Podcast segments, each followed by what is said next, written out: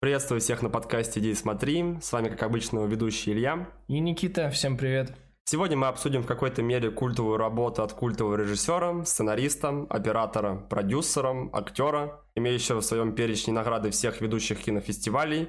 А речь пойдет ни много ни мало о... Ингмаре Бергмане. И его произведении «Земляничная поляна», 1957 год. О самом режиссере Ингмаре Бергмане.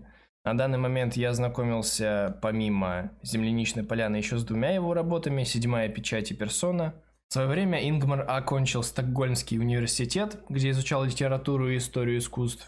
В связи с чем он имеет стойкую привычку отсылаться ко многим произведениям очень таки локальных в литературе. Он имеет в районе 170 театральных постановок, за всю свою карьеру, что более чем в два раза больше количества фильмов, снятых им. Благодаря такому бэкграунду Бергман смог в своих фильмах, используя глубокие познания в символах и древних историях, нести свежие идеи в отношении авторского кино. Примечательно, что в дальнейшем его работы лишатся прежних зазнайских отсылок, скажем так, воспринимать более позднюю персону гораздо проще, чем седьмую печать или земляничную поляну, от чего и приятнее смотреть. Также он выступил и единоличным сценаристом, как и во многих других своих работах. Во всех просмотренных у него фильмах чувствуется налет театральности, который чувствовал я и у Кубрика, но Стэнли Кубрик обходился с этим переносом более приятно, лично, на мой взгляд. В главных ролях здесь сыграл Виктор Шострем, который исполнит роль старого профессора медицины Эберхарда Исака Борга. Сам Виктор является режиссером и часто снимался в собственных работах. Здесь чувствуется налет, как у Гаспара Ноэ с «Вихрем», когда он пригласил другого режиссера хорроров. Ингрид Тулин, актриса, она исполнит роль невестки Исака Марьяны, которая до начала событий фильма гостила в доме Борга. То же касается Биби Андерсон, которая исполнит роль Сары, кузины Исака и Сары автостопщицы. Они часто обе принимали участие в других работах Ингмара Бергмана. В каст также затесался и другой любимчик Бергмана, Макс фон Сюдов, который исполнил роль седьмой печати, ну и помимо этого заимел огромную карьеру актера, дорвавшись в будущем и до Триера, голливудских киноделов и многих других кинематографических сцен. В общем, мировой актер вышел. Остальных участников съемочной группы не перечисляю, так как ничего, кроме работ Бергмана, я у них приметить не могу ввиду их шведскости, так сказать. Локальненько. Подписывайся на наш телеграм-канал и всегда будешь знать, что посмотреть. Ссылка где? В описании получается. Получается, что так. Как и всегда, мы обсудим весь сюжет, разделив его на две части – завязка и основная часть соответственно. Для тех, кто посмотрел или же не боится спойлеров. А мы начинаем. Ингмар Бергман, «Земляничная поляна», парам-парам-пам. Картина расскажет историю о выдающемся слуге медицины, который по пути на вручение почетной премии погрузится в воспоминания о прошедшей жизни. Картина открывает сцена, где пожилой профессор сидит на своем рабочем месте, рассуждая о том, что он в какой-то момент отказался от общения и выбрал одиночество. Он трудился всю жизнь и посвятил себя науке, а именно медицине. У него есть сын, также жива еще его мать, несмотря на его преклонный возраст. Супруга довольно давно скончалась. Профессор Эберхард Исаак Борг проживает с экономкой, ему 78 лет, и он крайне педант. На что он говорит, довольно-таки трудно, скорее всего, с ним сосуществовать. Далее он рассказывает один из своих снов. Как он, гуляя по пустому городу, обращает внимание на часы без стрелок. Он достает свои карманные часы, и на них также нет стрелок. Он крайне этому удивляется. Также он осматривается вокруг себя, вокруг нет ни машин, ни людей. Вдруг он замечает рядом силуэт. Он подходит к нему, трогает за плечо, силуэт оборачивается, и на лице очень странная и уродливая гримаса. В какой-то момент тело падает, и остается только некая темная жидкость, и, соответственно, одежда. Вдруг он замечает кортеж лошадей. Проезжая мимо него, одно колесо цепляется за фонарный столб и не может далее проехать. В конечном итоге оно отлетает, прокатываясь мимо нашего героя. Из кареты вываливается гроб с телом, а лошади дальше убегают. Профессор подходит к гробу, из него рука хватает Борка и не отпускает. Удивительно, что это тоже он, или же как минимум его клон, потому что это буквально один в один, и на этом сон оканчивается. Просыпаясь от такого своеобразного поцелуя смерти во сне, Исаак встает с постели и подмечает, что сейчас раннее утро. И тут его посещает мысль о том, чтобы поехать самому на машине в город Лунде, где ему и собираются вручать награду. Он будет Агду, его экономку, и сообщает о том, что он намеревается поехать раньше, в одиночку, и просит приготовить ему завтрак. Но Агда возмущается в ответ на это, потому что эта награда уже... Потому что она долго ждала, когда его будут награждать, и это такой ответственный момент, к которому они долго готовились, и вот он собирается все это испортить, все планы порушить. если он собирается ехать на машине, она не поедет вообще никуда. У них завязывается из-за этого спор, он подмечает, насколько она властная и возмущается этим она же в ответ э, говорит ему, что в принципе очень тяжело терпеть такого работодателя, как он, и грозится уходом уже завтра, увольнением. Но в определенный момент она начинает просто складывать его фраг по-правильному в чемодан, и он сразу смягчается по отношению к ней, дерзит в ответ, и она уходит готовить ему завтрак. Во время завтрака их посещает Марьяна, которая была разбужена из-за их утренних криков, и услышав, что Исаак едет в город, она говорит о том, что хотела бы поехать вместе с ним, что ей пора уже вернуться к своему мужу, сыну Исака. Исак соглашается поехать вместе с ней. Через какое-то время после начала пути завязывается диалог между Исаком и Марьяной. Он сначала цепляется за то, что она закурила и просит ее потушить сигарету, после чего приводит свою нить размышлений к тому, что курение это вообще не женский порог, этим могут страдать только мужчины. Куря сигары.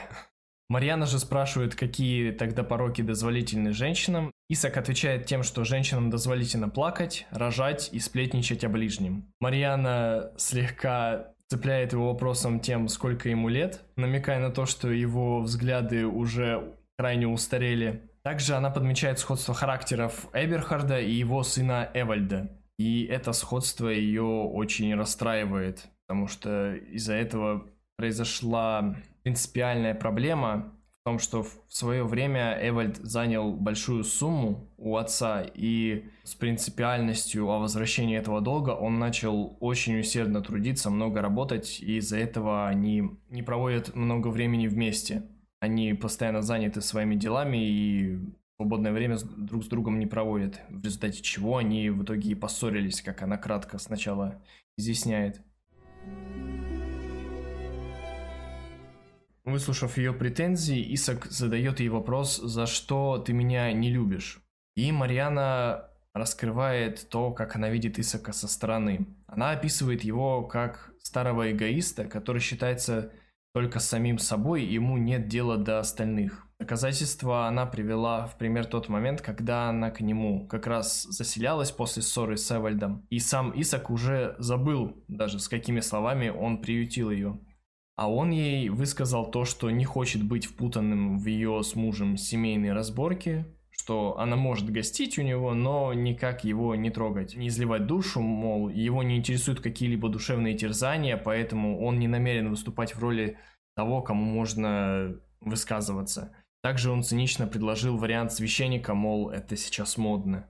Исака удивило его поведение в прошлом, и он сказал, что ему жаль, что Марьяна испытывает к нему неприязнь, но она отвечает ему, что она испытывает к нему вообще не неприязнь, а скорее жалость. После окончания этого разговора они прибывают к старому поместью, хижине семьи Исака, где они в прошлом проводили много времени летом. И рядом с этой хижиной расположена земляничная поляна. На нее они и отправляются.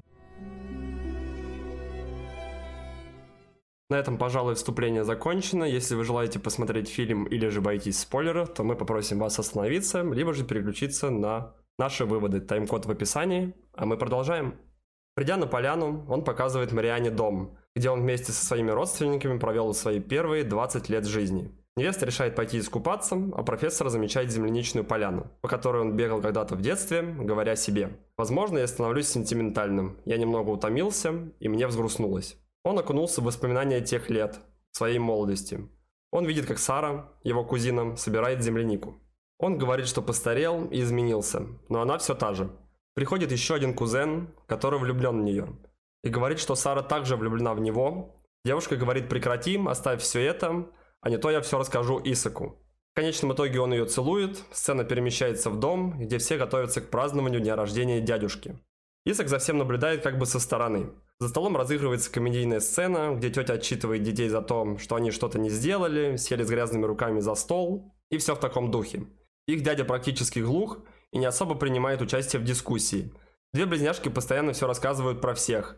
Говорят, что сегодня дядюшка тайком выпил шнапса, а Сара с кузеном целовались на поляне. Сара кидает в них ложку и убегает из-за стола, говоря, что все это неправда, и они на нее наговаривают. Ее кузина побежала за ней. Она села на лестнице, воспевая Исака. Он такой хороший и возвышенный, говорит Сара. Тем временем слышно, как близнецы поют песню, а Сара смеется от того, что они сочинили песню для глухого человека. Подарок на его день рождения. Параллельно с этим Исак рассуждает. Меня переполняет чувство опустошенности и скорби. И в этот момент его кто-то окликивает. Исака пробуждает от воспоминаний на поляне молодая девушка, напоминающая Исаку его кузину Сару. Да еще и зовут ее также. У них завязывается разговор. Исак делится тем, что когда-то жил в доме у поляны. Сара рассказывает о том, что сейчас вся, весь полуостров, в котором расположена эта хижина, принадлежит ее отцу. Также Исак предлагает подвести Сару и двух ее товарищей, так как она перед этим упомянула, что они вместе двигаются в Италию на попутках. Поэтому до Лунда им будет по пути. Сара знакомит Марьяну и Исака с ее спутниками, Андерсом и Виктором. Исак рад новым спутникам, прям заметно он довольно веселеет в лице и усаживает их в машину. Даже он с иронией воспринимает характеризацию его машины Сарой о том, что она допотопная, мол, отвечает, что эта машина такая же допотопная, как и ее водитель. В дороге Сара подробнее объясняет то, что у нее с Андерсом роман, а Виктор является третьим лишним и прибит к ним больше, чтобы следить, э, дабы Андерс не распускал руки с Сарой. При этом после этого она бросает то, что она очень чистая и невинная девушка, и курит трубку собственно, демонстрируя эту трубку. Индеец получается. Исаак выслушивает ее и упоминает сходство Сары с ее тезкой, делится тем, как она встретила старость в браке с Зигфридом, этим самым кузеном, который до нее приставал в его воспоминаниях. Сара же в ужасе откидывается на заднее сиденье и говорит, что ничего хуже нет в этой жизни, чем старость. Мол, это самое паршивое в жизни. Андерс ее как, тыкает в плечо и указывает на Исака, мол, при нем так не стоит выражаться. Она осознает, что ляпнула лишнее и извиняется перед Исаком, он лишь слегка смеется и никак не отвечает. В какой-то момент на встречную полосу выезжает другой автомобиль. Исак едва успевает среагировать и съезжает с дороги. И другая машина тоже более-менее как-то съезжает, но при этом переворачивается. Происходит ДТП. Исак и его пассажиры в порядке, а за рулем другой перевернувшейся машины работник электростанции Стэн Альман и его жена Беррит. Они выбираются из машины, сами они в порядке, однако машину надо переворачивать. В процессе всего этого действия Альман делится подробностями о том, что он, собственно, работник электростанции, а его жена в прошлом была актрисой. Вначале они ведут себя довольно вежливо, более-менее, но со временем они начинают брызгать желчью, но при этом не в окружающих, а исключительно друг в друга. Сама Беррит сначала язвит в адрес мужа, пока он помогает поднимать машину, мол, как он старается перед молодой девушкой покрасоваться, не отставать от молодых. Перевернув машину на колеса, Альман пытается поехать, но она оказывается совершенно непригодной. Исак соглашается подвести супругов до ближайшего сервиса или города. В машине желчь начинает изливать уже Альман на жену. Он жалуется на ее постоянную ложь с использованием таланта актрисы, так как она притворялась больной. Вся семья врачам доверяла меньше, чем словам Беррит. Потом в какой-то момент он напрямую нач- начинает называть жену истеричкой, при этом рассыпаясь в комплиментах в отношении Марьяны. Мол, она со стороны не выглядит такой истеричкой, как его жена. Марьяна же просто с сарказмом отвечает тем, что она сочувствует как и Беррит, так и ему. В отношении их обоих есть чему посочувствовать. На протяжении этой поездки Беррит не может ничего особо сказать. Она начинает в какой-то момент плакать, и от конец уже она истерит и начинает бить Стена. Он еще больше извит в ответ, она начинает кричать на него, и Марьяна просит выйти из машины, так как в машине помимо ее Исака находится еще три молодых человека. Альманы же выходят из машины и продолжают путь в молчании. Исак продолжает свой рассказ. На него снова нахлынули воспоминания. В этих местах он начинал практику врачевания. Заехав на заправку, сотрудник колонки узнает профессора и крайне любезно с ним общается. Называет его лучшим доктором. Супруга работает также на заправочной станции, и муж предлагает назвать будущего ребенка в честь врача. Исак спрашивает, сколько он должен за бензин и масло, но мужчина отказывается брать за него деньги, говоря, что знает, что такое благодарность, несмотря на то, что живет в глуши. Сотрудник также говорит, спросите любого в округе, и каждый знает доктора, и что он для них, для всех сделал. То есть в целом у него прекрасная репутация врача во всем округе, а не только где он живет по местности. Исак, смотря на невестку, обронил. «Может, мне стоило остаться здесь?» На что сотрудник бензоколонки спрашивает его, что вы сказали? Он говорит, нет-нет, ничего, просто мысли вслух. Далее за завтраком Исак рассказывает ребятам свои истории, накопившиеся за многолетнюю практику. Сара рассказывает, что Андерс хочет стать пастором, а Виктор врачом. На что Виктор возражает, говоря, что мы поклялись не говорить о Боге и науке во время нашего путешествия. Виктор не верит в Бога, начинается у них спор, спрашивают у профессора, как вы считаете по этому поводу, но доктор не планирует отвечать. Решает остаться при своем. Исак решает навестить свою маму, на что Мариана решает отправиться вместе с ним, оставив спутников наедине. Придя домой к матери, она посмотрела на невестку, немного так презрительно, и говорит, «Исак, если это твоя жена, пусть она уходит. Она нам принесла только горе в семье». Но Исак в этот же момент вмешивается и говорит, что это жена моего сына. Мать крайне консервативна, спрашивает, почему она не сидит дома с мужем и не нянчит детей. На что Мариана отвечает, что у них просто нет детей. Мать достает шкатулку, вспоминая, что она родила 10 детей, а жив только один Исак. У нее также 12 внуков, но никто ее не навещает. Только один и то раз в год. У нее также 15 правнуков, но никого она ни разу из них не видела. Мать рассуждает, что с ней скучно, и она это полностью осознает. Также она очень иронично подмечает, что у нее есть еще один недостаток. Она не умирает, несмотря на ее преклонный возраст. А некоторые из семьи рассчитывают на ее богатое наследство. Она находит фото, где она, Исак и Зигфрид, довольно-таки молодые совсем ребята. Старые записи детей и все в таком духе. Исак уже хотел отправиться дальше в свой путь, но мать достает коробочку, в которой лежат старые часы его отца. И она говорит, что хотела бы подарить данные золотые часы одному из внуков на день рождения. Исак видит карманные часы в коробке и замечает то, что на них также нет стрелок, как и в его сне. На этом они прощаются и отправляются дальше. По возвращению от матери Исака он с Марьяной встречают одну Сару у машины на стоянке. Она сказала, что Андерс с Виктором сначала наорали друг на друга, затем Андерс заломал Виктору руку, но тот э, парировал словесно, мол, это не является доказательством существования Бога. Далее они удалились для спора в сторону, и пока Марьяна пошла их разнимать, Сара начала интересоваться у Исака о том, с кем из двоих ей лучше разделить жизнь. Далее они уже поехали, и пока Марьяна была за рулем, Исак уснул в дороге, и ему сначала снится образ юной Сары. И эта молодая Сара упрекает его во всех недостатках, о его старости, дряхлости и глупости. Говорит о том, как ей хорошо с Зигфридом по сравнению с ним, и как она решается уйти к нему от Исака. После этого она сначала удаляется нянчить ребенка, она убаюкивает его на руках и говорит о том, что ребенку не стоит бояться кратких бед, мрачной ночи, надвигающейся, шумных птиц, после которых обязательно наступит улучшение. Далее она уходит с этим ребенком в дом семьи. Исак наблюдает за этим, и за его спиной мрачная стая ворон кружит над берегом, обвивая воздух э, над Исаком и он устремляется во тьму по направлению к дому и выходит уже с другого ракурса, как будто бы к другому дому. В этом доме в окнах он видит женатую пару Сары и Зигфрида, видит, как они улыбаются друг другу, она играет на рояле, он счастливо наблюдает за ней. Он танцует на рояле.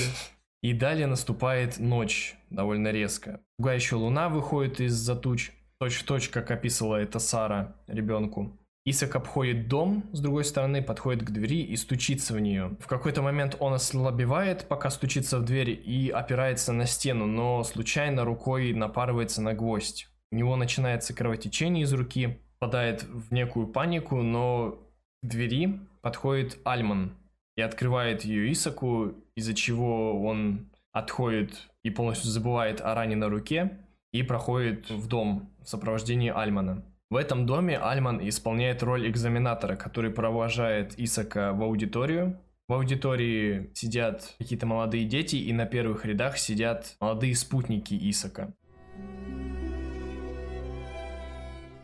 Сначала Стэн просит определить бактерию под микроскопом, стоящую на столе. Исак присматривается в микроскоп и видит там только глаза, смотрящие на него в ответ.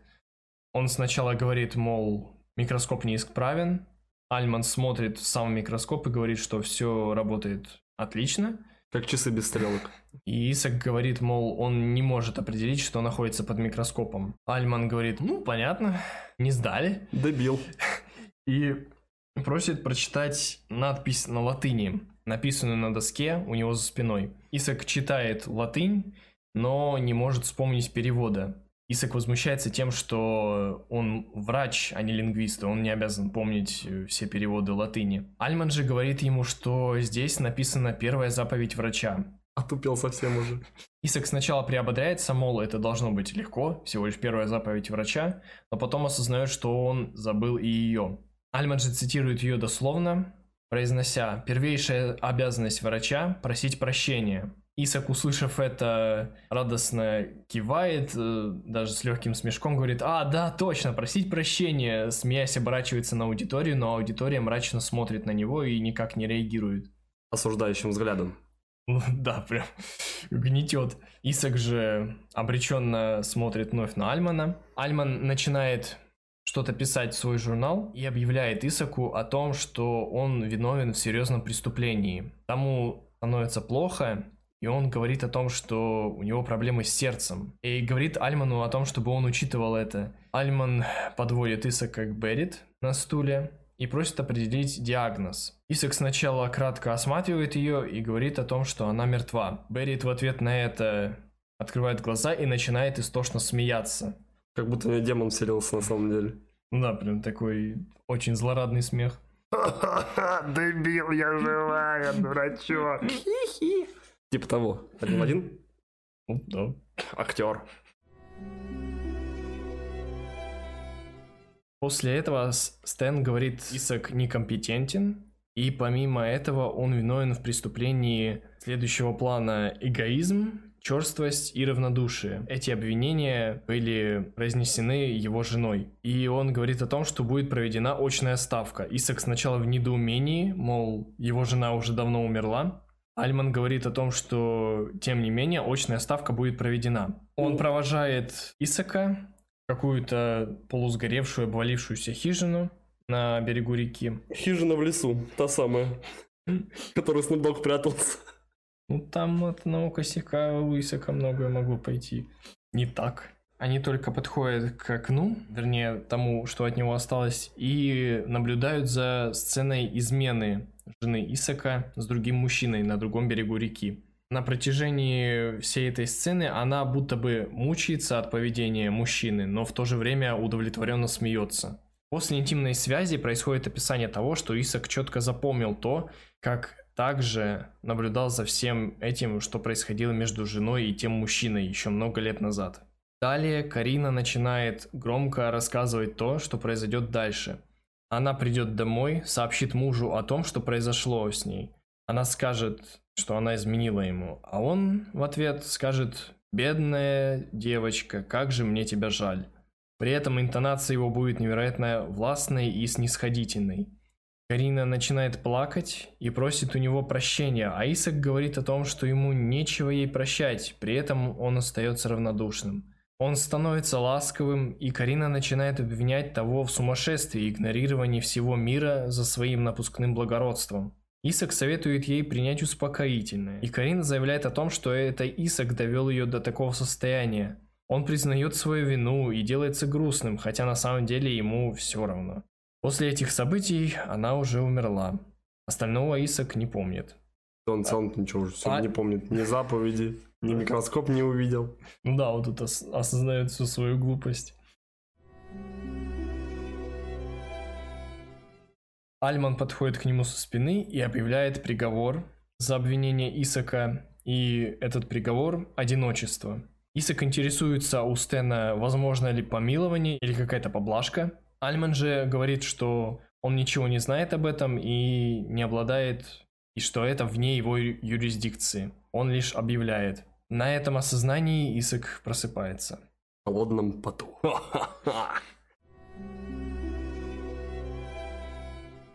Вернувшись в реальность, он видит, как ребята пошли на поляну и собирают цветы. Невестка рассказала ребятам, что доктор едет на церемонию получения награды в честь 50-летней выслуги в сфере медицины, и они решили таким образом его поздравить, собрав букет. Исак рассказывает о странных снах, которые в последнее время снятся ему. Цитата. «Я словно во сне пытаюсь сказать себе то, что не хочется слышать себе наяву, что я уже мертв. Мариана говорит, что Исак крайне похож на своего сына, и он говорит то же самое про себя. Девушка решает рассказать историю о их поездке к морю. Исак говорит, я с удовольствием выслушаю, и Мариана начинает. Остановившись на машине, Мариана признается Эвальду, что она беременна. Эвальд немного озабоченно воспринимает это и выходит под проливной дождь. Он не хочет детей и говорит, что ей придется сделать выбор. Либо же он, или же ребенок. Он вспоминает, что в его семье он был нежеланным ребенком. Его семья была сущим адом. Мариана называет его трусом, он с этим соглашается и говорит о том, что жизнь у него вызывает отвращение. Они возвращаются в автомобиль. Эвальд говорит о том, что у Марианны огромное желание быть живой, дарить жизнь, а у него совсем наоборот. Быть мертвым, совершенно мертвым. На этих словах они возвращаются в настоящее. Марианна говорит, что решила рассказать это после встречи с матерью Исака. Она смотрела на старушку, видя в ней только холодную бездну. Между ней и сыном огромная пропасть. Но он говорит, что заживо мертв, и ее супруг может стать таким же. Исак говорит о том, что в конечном итоге она же возвращается к Эвальду, но она едет лишь для того, чтобы сказать, что она хочет родить ребенка. Она вспоминает парочку, которую они хотели высадить на дороге, и она не хочет, чтобы их брак стал таким же кошмарным. Их дискуссию прерывают ребята с поздравлениями и собранным букетом полевых цветов. Исак вроде бы и рад поздравлениям, но в то же время говорит только «большое спасибо», будто бы он уже и забыл, что такое радоваться мелочам. По приезду профессора в дом своего сына, его уже встречает Фрэкин Агда. Все-таки она приехала, не могла же она пропустить такой торжественный момент, к которому она довольно долго готовилась и ждала его. Нам транслируют мысли Исака, как он до этого перебирал этот день у себя в голове. Наступает час вручения премии, все номинанты идут стройным шагом, вокруг довольно-таки много людей. Также мы видим, как из-за угла машет нашему врачу Сара, Виктор и Андерс. Они тоже пришли посмотреть, как будут вручать торжественно награду нашему замечательному профессору медицины. Выходит ведущий церемонии, зачитывает некую речь, которая на самом деле у нас не была переведена. Я не понял даже почему на самом Это, деле. наверное, на латыни тоже. А, может быть, кстати, да, на латыни, потому что все они, соответственно, медики. Наступает момент вручения награды Исаку, он подходит, на него надевает ведущий торжественно шляпу, наверное, как некий символ данной церемонии, и также вручают орден за выслугу 50-летней службы в медицине. На этом церемония оканчивается, и сцена меняется. После церемонии Исак разговаривает с Агдой. Агда делится своими впечатлениями о том, как ей понравилась церемония. О, класс, супер, нравится. Исак э, предлагает ей на ночь свое снотворное. Она отказывается, и сразу же после ее отказа Исак извиняется за свое поведение утром. Она просто посмотрела, это выглядело как какой-то белый порошок, и она сказала, да ну, не, я не буду таким баловаться, давайте вы сами, доктор. Медики со своими причудами. Ну, был дело, извините. Лайфхаки. Заслуженно. 78 лет как-никак уже. Услышав от Исака извинения, Агда искренне удивляется, но благодарит его за них в итоге. Исак же спрашивает, могут ли они отбросить формальности и начать обращаться друг к другу на «ты». Агда наотрез от этого отказывается ввиду субординации и этикета. Агда желает спокойной ночи Исаку и напоминает ему о том, что он может обратиться к ней в любой момент. Исак слышит песню молодой троицы под окном. Они рассказывают ему о том, что далее их до Гамбурга везет сестра милосердия на машине. Виктор шутит о том, что Андерс уже влюбился в нее. Андрес бьет его слегка, слегка, чтобы не повредить гитарой по спине, и говорит, что заканчивай шутить. Не повредить гитару, а не его, если вы подумали. Они вдвоем отходят к машине. Сара же ненадолго остается под окном и на прощание говорит Исаку о том, что она любит его и всегда будет его любить. След э, он едва говорит молодым попутчикам о том, чтобы они к нему как-нибудь заглянули. Навестили пожилого профессора. Через какое-то время домой ненадолго заходит Эвальд с Марьяной. Они собираются идти на танцы, и Марьяна заходит переобуться, так как у нее сломался каблук. С бубном. Исаак просит сына посидеть с ним недолго. Спрашивает э, про его дела с Марьяной. Эвальд утверждает, что остается с ней, так как он не может без нее. Исак только начинает говорить о долге, но Эвальд сразу же пресекает его речь и говорит, что... Заткнись, старый, я тебе не верну ни копейки. Цитата. Ну, вернее, наоборот. Я тебе по-любому верну. Ты только... Но не сейчас. Верну. Как-нибудь в следующей жизни. Он, походу... Когда я стану кошкой. Ой. А вдруг он ему землю... А... Участок на это, на, на кладбище купил? Дорогой самый. Не, я подумал, Рядом что... с Бахом. Марьяна после разговора о долге заходит ненадолго в спальню и на прощание тепло прощается с Исаком. Далее Исак делится с нами, уже со зрителями, тем, что в моменты грусти он утешает себя воспоминаниями из детства. Так он и поступает в эту ночь. В этом воспоминании Исаку в его старом облике Молодая Сара говорит о том, что на поляне не осталось ни одной земляники и что ему надо, надо найти его родителей. Старый Исак отвечает, что не может найти их нигде и просит ее о помощи. Сара провожает его к родителям, которые сидят на берегу. Отец рыбачит, мать занимается чем-то своим. Они кратко здороваются с ним и продолжают заниматься своими делами. Исак наблюдает за этим и начинает плакать от счастья. После этого нам показывают его спящего, и он со счастливым лицом засыпает. На этом конец фильма. Перебивка. парам пирим пум О чем же фильм? Фильм о пожилом человеке, который рефлексирует над своей прожитой жизнью, который остался совсем один со своей экономкой. Он забыл о мелких радостях жизни. У него есть все – слава, заслуги, чин, финансы. Но только не любовь, общение с близкими, маленькие радости бытия. Он не может простить даже долг собственному сыну, хотя и не нуждается в этих деньгах. В конечном итоге он больше мертв, чем жив. Забавно также, что инициалы главного героя совпадают с инициалами режиссера. Исак Борг в переводе со шведского звучит как «лед» и «крепость», что и в целом описывает его темперамент. В конечном итоге Бергман снял доброе кино, красивой душой, пронося зрителя сквозь жизнь от начала и до его конца. Ну, относительного, да, конца, как бы он не умер. Не, ну в принципе. По факту до конца практически. Этот его сон в конце можно воспринять. И земляника закончилась, и значит и все. Года его Воспоминания, тоже. Ту-ту-ту. Типа, Картина... Мать пережила его на... Картина заставляет задуматься зрителя о своей жизни, каким принципам и ценностям ты отводишь главенствующее место в своей жизни. Некоторые люди умирают раньше, чем смерть их настигает. Умирают душой. От меня же Соединюсь в высказывании о том, что это драма о рефлексии пожилого человека, который в течение своей жизни полностью отдал карьере самого себя, забросив все свои эмоциональные аспекты. И под конец жизни он начал уже обдумывать все свои поступки, осознавать свои ошибки и то, к чему они его в итоге привели. То, насколько он прославился перед народом и насколько неприятным человеком стал для близких ему людей. Но в то же время он понимает, что не поздно поддаться сантиментам, стать добрее и более открытым для людей. Хоть это и влечет за собой ущерб для его врачебных навыков. Он вспоминает травмирующий опыт из юности, когда Сара бросила его, и хоть она утешала его через ребенка, говоря тому, что за этим грустным событием обязательно наступит какое-то светлое и радостное. Но, к сожалению, Исак закрылся в себе и принес все свое внимание только на карьеру. А в итоге, когда он вспоминает прошлое, зачастую он вообще отсутствует в воспоминаниях. Прежнего его там уже нет. Есть только другие, более живые люди, которым он был так близок. Ему больше интересна их жизнь, чем его собственная.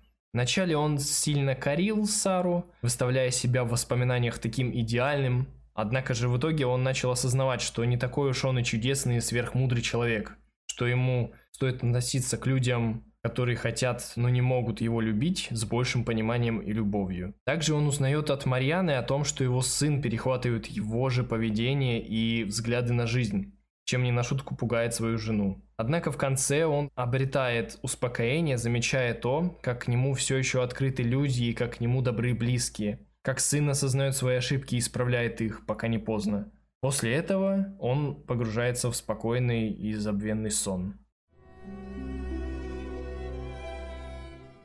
Борг знает название каждого медикамента, но не знает, что такое обыденное веселье и любовь.